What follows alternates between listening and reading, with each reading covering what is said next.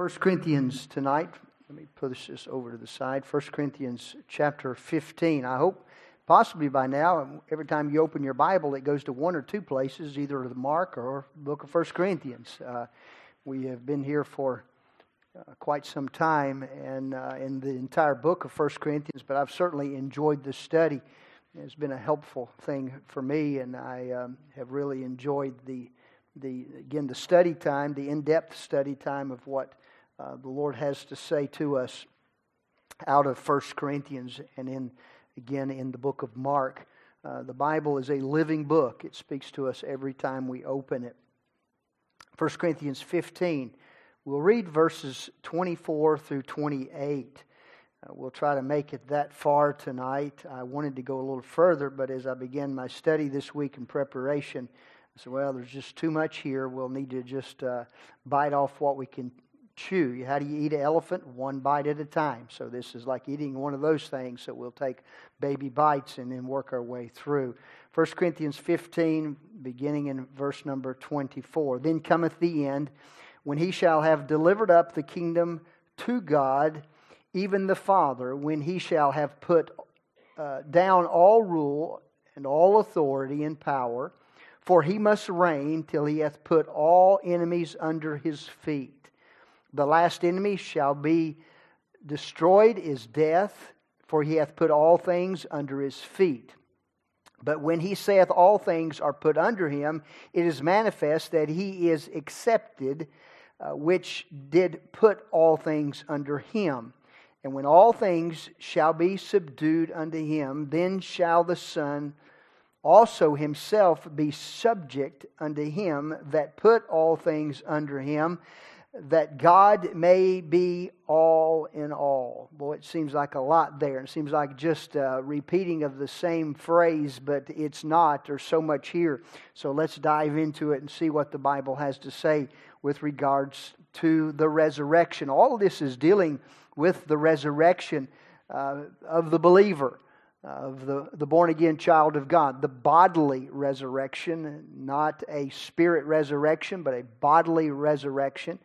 And so Paul is laying out quite a, uh, a, a, series of doctrine, uh, just a, quite a, a, a, uh, classroom, if you will, of doctrine on the resurrection out of this chapter number 15. And there's so much here, he just leaves no stone unturned. And last week, if you remember, we began looking at the resurrection. We spent some time seeing the procedure of the resurrection, the procedure of the resurrection, or what we may call the sequence of resurrection. Uh, if we drop back to verse number 23, but every man in his own order, Christ the firstfruits, after they that are Christ's afterwards rather, they that are Christ at his coming. Here we see the sequence. Every man after his own order. And he mentions, first of all, it's Christ. Christ is the first fruits. Remember us talking about the first fruits that would be brought in before the harvest would come in, and they would bring a sampling or a par, par, partial, uh, excuse me, a partial of that, a sheaf of that crop, and then they would present it to the priest, and it would be a wave offering to the Lord. It would be a first fruit. And then after that would come the harvest. Christ is that first fruit. And so he certainly was the first from the dead. Uh, when I say first from the dead, first from the dead, never to die anymore. Lazarus was raised, others were raised, but they also died again. Christ came forth never to die again. And we saw that after that, um, those that are in Christ. That means all of us. If the Lord tarries and some of us step out in eternity by way of death, then we will rise again. Those who have gone on before us, those who have passed, who are family, friends, neighbors, loved ones, uh, those who have been in Christ, we will see them. That's why we can say, We do not sorrow as those who have no hope because we will see our loved ones. And I dare say that there are many in this building tonight would have someone in your heart and someone in your mind that you would say, Boy, I look sure look forward to seeing them again. That is a promise. That's a guarantee from the Word of God if they were born again. So uh, Christ came first, and after that, uh, those that are of Christ, those who are born again at His uh, at the rapture, uh, this will take place. The rapture, or we call it the resurrection slash rapture, it takes place simultaneously. Uh, the dead in Christ shall rise first, and we which are alive and remain shall be caught up with them in the air to be with the Lord, to meet the Lord, and therefore we, for will we ever be together. That is the full harvest, if you will. So Christ first, those that are alive, we can we find that out of 1 Thessalonians chapter number 4. I won't take time to read that tonight. We've done that many times in this study, but 1 Thessalonians chapter 4, the catching away, the rapture, resurrection, and uh, so that's the catching away of the body of Christ. Those are the those who are part of the, the, the New Testament church, uh, the, the bridegroom, and, and, the bride, rather, the bridegroom coming for the bride. And that's what that's all about. So then we also noted uh, the Old Testament saints. There's a resurrection that will take place for the Old Testament saints, as well as the tribulation martyrs. We mentioned that last week. Those who were beheaded for their faith. Uh, there will be folks that will be saved during the tribulation time. Uh, they will not bow to the beast, they will not bow to the false prophets. Uh, they will trust Christ as their personal Lord and Savior, but understand there will be persecution like never before. They will lose their lives for their faith. And so, uh, as well as the Old Testament saints, the Old Testament saints are not part of the New Testament church, as in a sense, but they were all saved. All of us are saved the same way. Uh, the Old Testament saints, the New Testament saints, uh, the, the uh, tribulation martyr saints, all of those were born again exactly the same way. For by grace you are saved through faith, that not of yourselves, it's a gift of God, not of works, lest any man should boast. So all are born again the same way, but the resurrection of the Old Testament saints, the tribulation martyrs, these will be raised at the start of the thousand year millennial reign of Christ. Now, at the beginning of that millennial reign of Christ, every born again believer, every born again believer that's ever trusted in Christ from the uh, beginning of time up until that point will enter in into the thousand year millennial reign of Christ. Every single believer will enter in and be a part of that thousand year millennial reign of Christ. So we see those resurrections for the believers. Now, there is yet another resurrection that is for the lost. We noted that out of Revelation chapter 20 and verse number 5. These people are called the dead. The dead. Those people who have never trusted Jesus Christ as their Lord and Savior. Understand that everybody is going to rise and stand before Christ one day. Um, someone, I think it was Brother Tim, said, What about that fellow that was eaten by that shark? Uh, what about that? How does that all work? Well, the Lord has a way of putting all those things back together again. But there'll be that body that'll be stand, it'll rise, it'll come before Christ and stand before Him. And at that resurrection, all those who are dead, never trusted Christ, will rise and stand before the Lord and uh, all those whose names were not written in the Lamb's book of life at the great white throne judgment will stand and give an account of their, their lives, their rejection of Christ during that time. Now, all believers at that point, that when beginning into the millennial kingdom, all believers will have received their eternal heavenly bodies. An eternal heavenly body fit for eternity uh, you go and you get a get a, a, new suit or new outfit. And you say, "How does this fit? Uh, would you make that thing fit a little better?" Understand, we're going to get a heavenly body that fits perfectly. It'll be fitted for eternity, a heavenly eternity, and that'll be wonderful. It'll be a wonderful thing.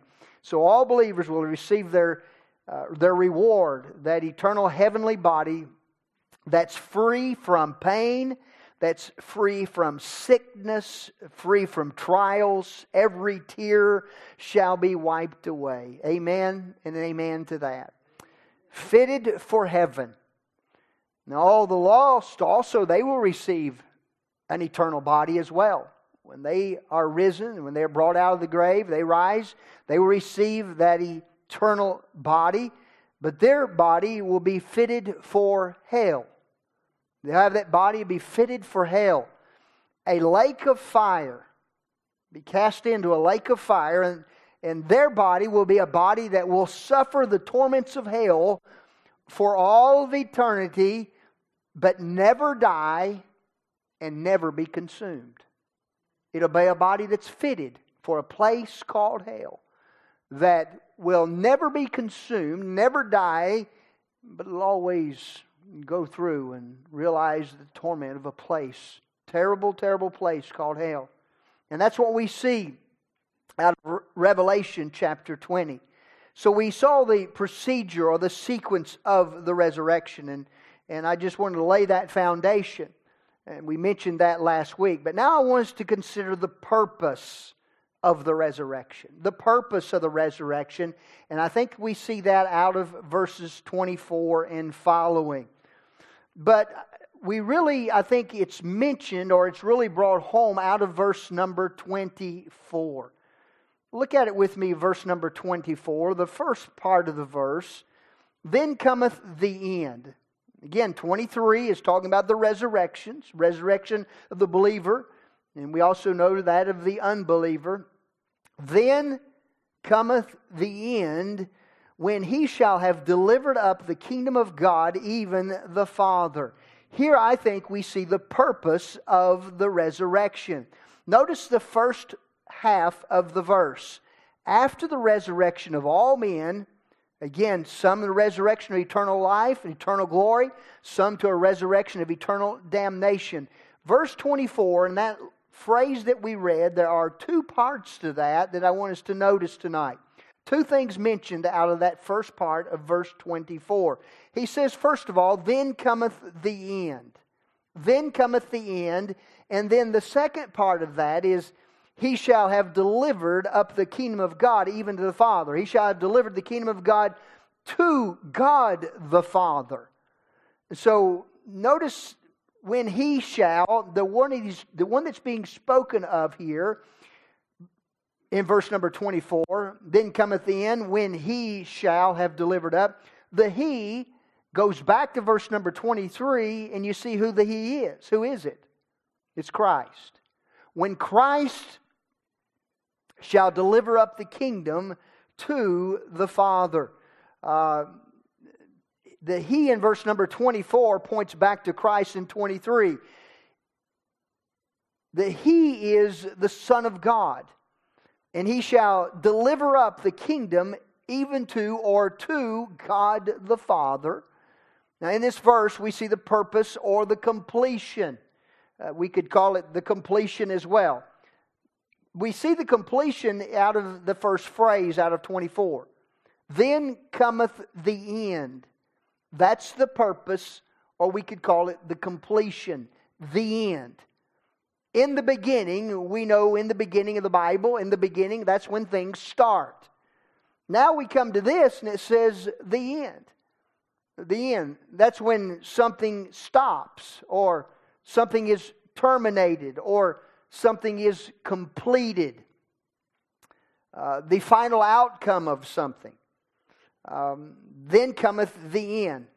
So, what comes to an end? What is completed? What is it that's terminated? What stops? What terminates? What is completed when out of this verse number 24? Then cometh the end. Well, first of all, the thing that will come to end is mentioned out of the remainder of verse 24. When he shall have put down all rule and all authority and all power. Those things are going to come to an end. He mentions it he tells us what he's talking about here. Now, from the fall of man in the garden, in the book of Genesis, and from the dispersion of man across the earth, I believe you could go back to the Tower of Babel. There have been kings, have there not? We read of the kings in the Bible, king after king after king.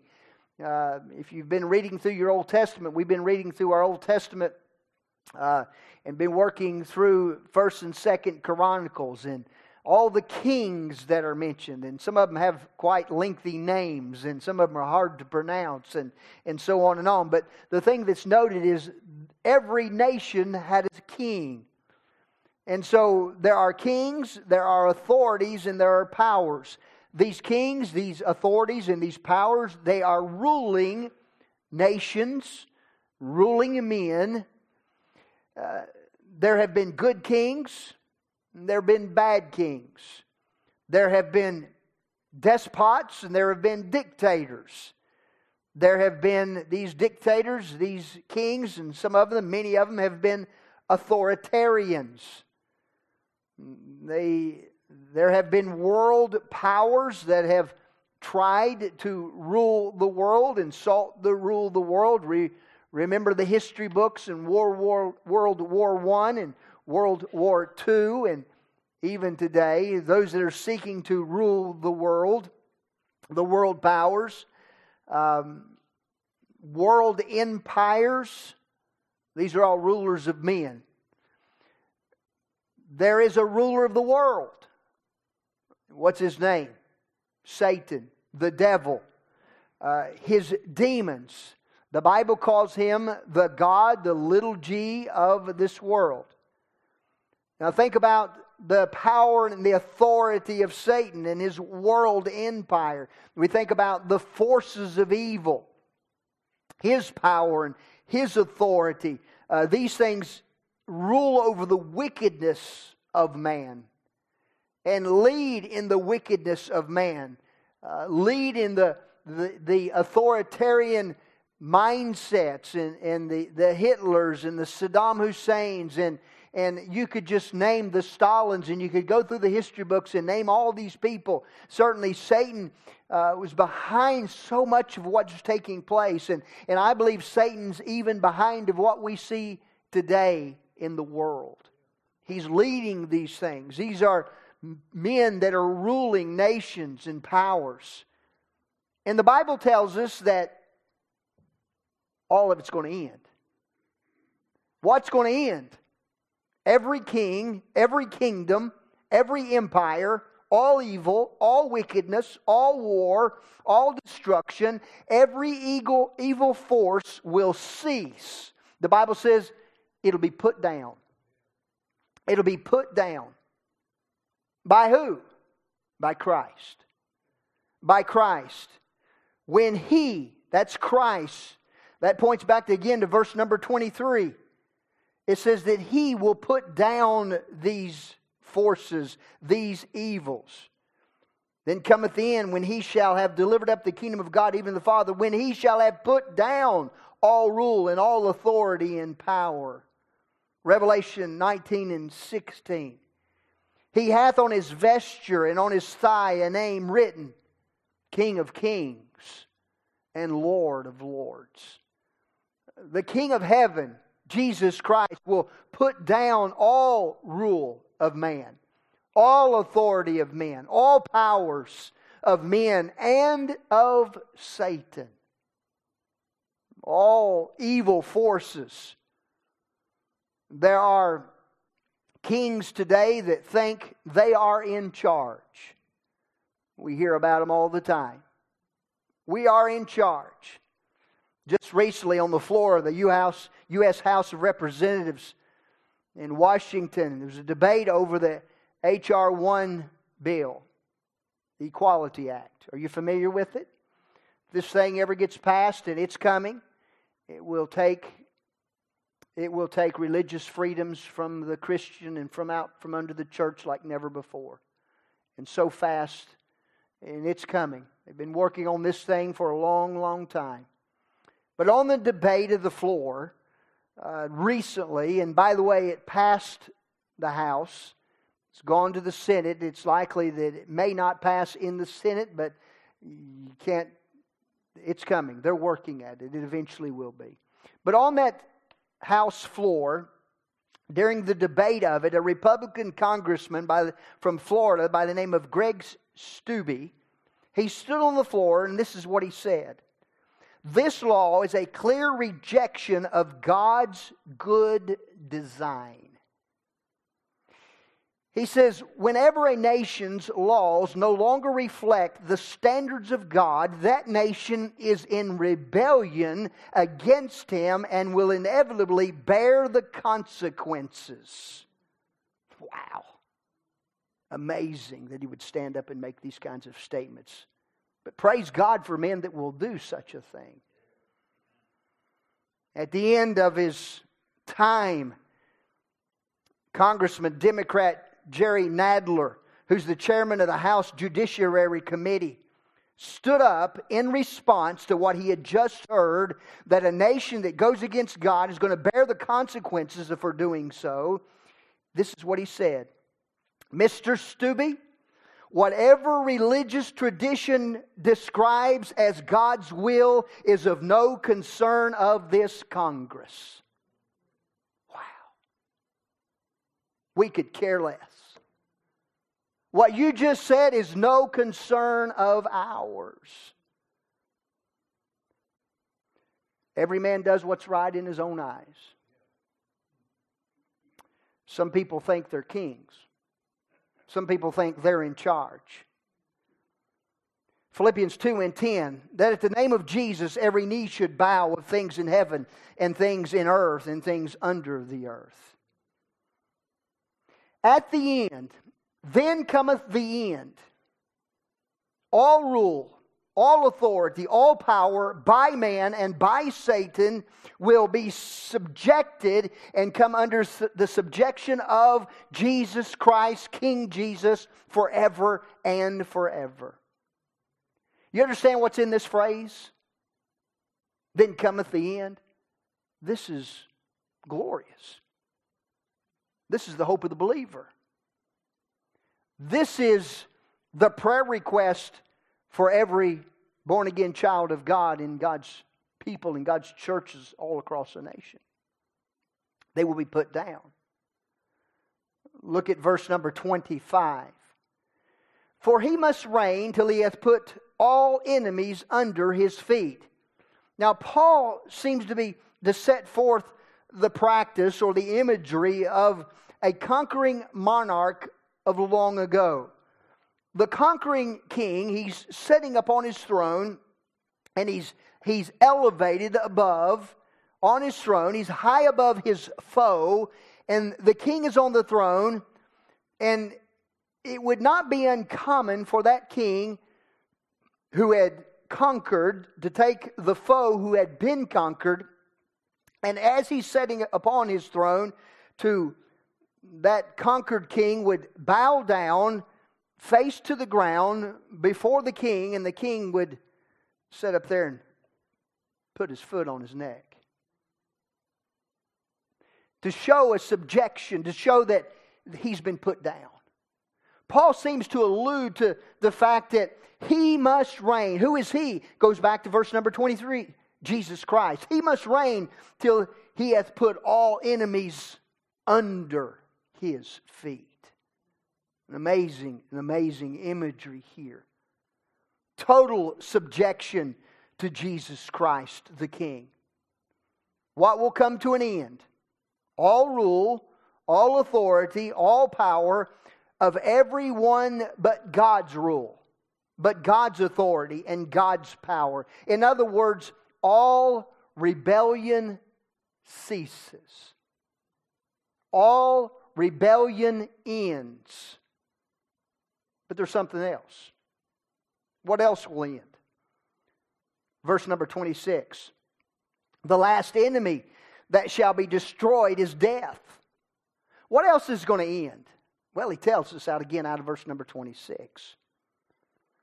The last enemy, what is it? Death. Satan's greatest weapon used against mankind is death. The wages of sin. It comes with sin, it comes connected to sin. Physical death as well as spiritual death. In our physical bodies, it could be said that death hounds us all, it chases us all. But it holds no bite, it holds no power over the believer. Listen to Hebrews. What a great verse this is. Hebrews chapter 2 and verse number 14. If I got the right verse, for as much then children are partakers of flesh and blood, him likewise took part in the same, that through death he might destroy him. There it is, that through death he might destroy him that hath the power of death, that is the devil. He destroys the power of death. He destroys the devil. Look at 1 Corinthians Uh, 15, verses 54 through 57. 1 Corinthians 15, 54 through 57. So then, this corruptible shall I put on incorruption, and this mortal shall I put on immortality. Then shall be brought to pass the saying which is written Death is swallowed up in victory. O death, where is thy sting? O grave, where is thy victory? The sting of death is sin, and the strength of sin is the law. But thanks be to God, which giveth us the victory through our Lord Jesus Christ. Death ends Death ceases. Revelation chapter 20. Revelation chapter 20, verse number 14. I wish we could read the whole chapter, but just we can't. We don't have the time. But look at verse number 14 of Revelation 20. And death and hell were cast into the lake of fire. This is the second death. Certainly, that word death reverts and re- gives reference to those dead who are dead in Christ. But understand, death itself is done away with. Death, it, death itself is cast away. Look at Revelation 21, verses 3 and 4. And I heard a great voice out of heaven saying, Behold, the tabernacle of God is with men and he will dwell with them, and they shall be his people, and God himself shall be with them and be their God. And God shall wipe away all tears from their eyes, and there shall be no more death, neither sorrow nor crying, neither shall be any more pain, for the former things are passed away. Wow, what great verses these are. What is going to end. All rule, all power, all authority, all rebellion against God. What is going to end? Death itself. Then cometh the end. Death dies never to be resurrected again. There is not a soul in here this evening or watching by way of live stream that has not been in some form or fashion adversely affected by death. For many, it's nearly overwhelming. But comfort one another with these words Death is destroyed, then cometh the end. He must reign. Wow. It's packed. There's so much here. Then cometh the end. End, we mentioned earlier, it, it, it means the stopping of or the determination, excuse me, the termination of something. And we see what's terminated. But the word end, then cometh the end, also has the idea of completion with it too. Not just something ending, but something that's completed. Not only are there things ending, but that something is being completed. Or you could say it's accomplished. Completed fully, accomplished fully. What is it that's accomplished fully? Then cometh the end. What is it that's accomplished? Well, it's the second part of verse number 24, the second phrase out of the very first part. Then cometh the end. So you see a comma there when he shall have delivered up the kingdom of God, even the Father. This is the completion. When he shall have delivered up the kingdom of God, you could put it here to God the Father. who's he, Jesus Christ, when Jesus Christ shall have delivered up the kingdom to God the Father. Now, if we go all the way back to Genesis 1 and 2, I, will, I'm not asking you to turn there, but you know the story. Here we have the story of creation. And everything that God created, He created and He said, It's good. It's good. It's good. It's good. In Genesis 1 and 27, God created man in His own image. In His own image, God created He him male and female, created He them. Wow.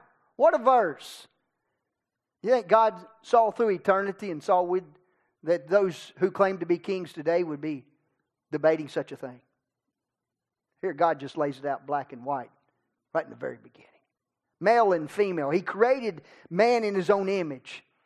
In Genesis chapter 1. In chapter number 3, we find the story of how sin entered in and that serpent deceived and then the fall of mankind proceeded after the, the, the, sinning of man.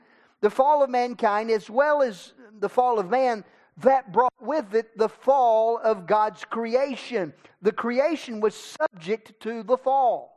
Romans talks about uh, nature itself groaning from within, waiting for the redemption. So, since that time, there's been a fall. But if we go back to Genesis chapter 3 and verse number 15, I'll read you the verse. Listen what the Bible says. God's speaking to Satan here, and he says, I will put enmity between thee and the woman, and between thy seed and her seed. It shall bruise thy head, and thou shalt bruise his heel.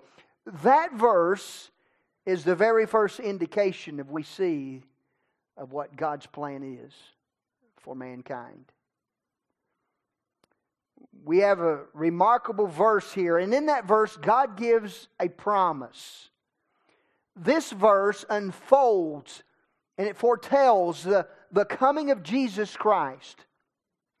That verse looks forward to the cross of Calvary and Jesus hanging upon that cross. And as Jesus is hanging upon that cross, been beaten beyond recognition, Satan thought that he had finally killed the God man. He's wiped him out. Satan is thinking, I've won the battle. He's on the cross. The God man is hanging there by nails.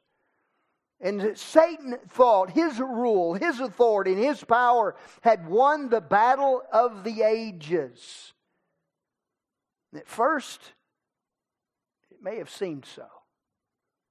He was crucified, he died, and he was buried. But three days later, three days later, up from the grave he arose, and he became the first fruits of a soon coming harvest, all born again in Christ. The thing that's completed the thing that he's dealing with here, then cometh the end. The thing that's completed is full redemption. The full redemption of God's creation has been redeemed. On the cross, Jesus cried out, It is finished. The payment has been made in full. And then at the end, I believe maybe Jesus just one more time. He comes before the Father and he presents back to him the creation, the kingdom. And he says, It is finished, completed, all done. When the end cometh, uh, Father, you sent me to, on a mission to redeem sinful man to reestablish your glory in the creation, just like it once was. Father, you sent me on a mission of reconciliation, on a mission of redemption, on a mission of restoration, on a mission of recovery.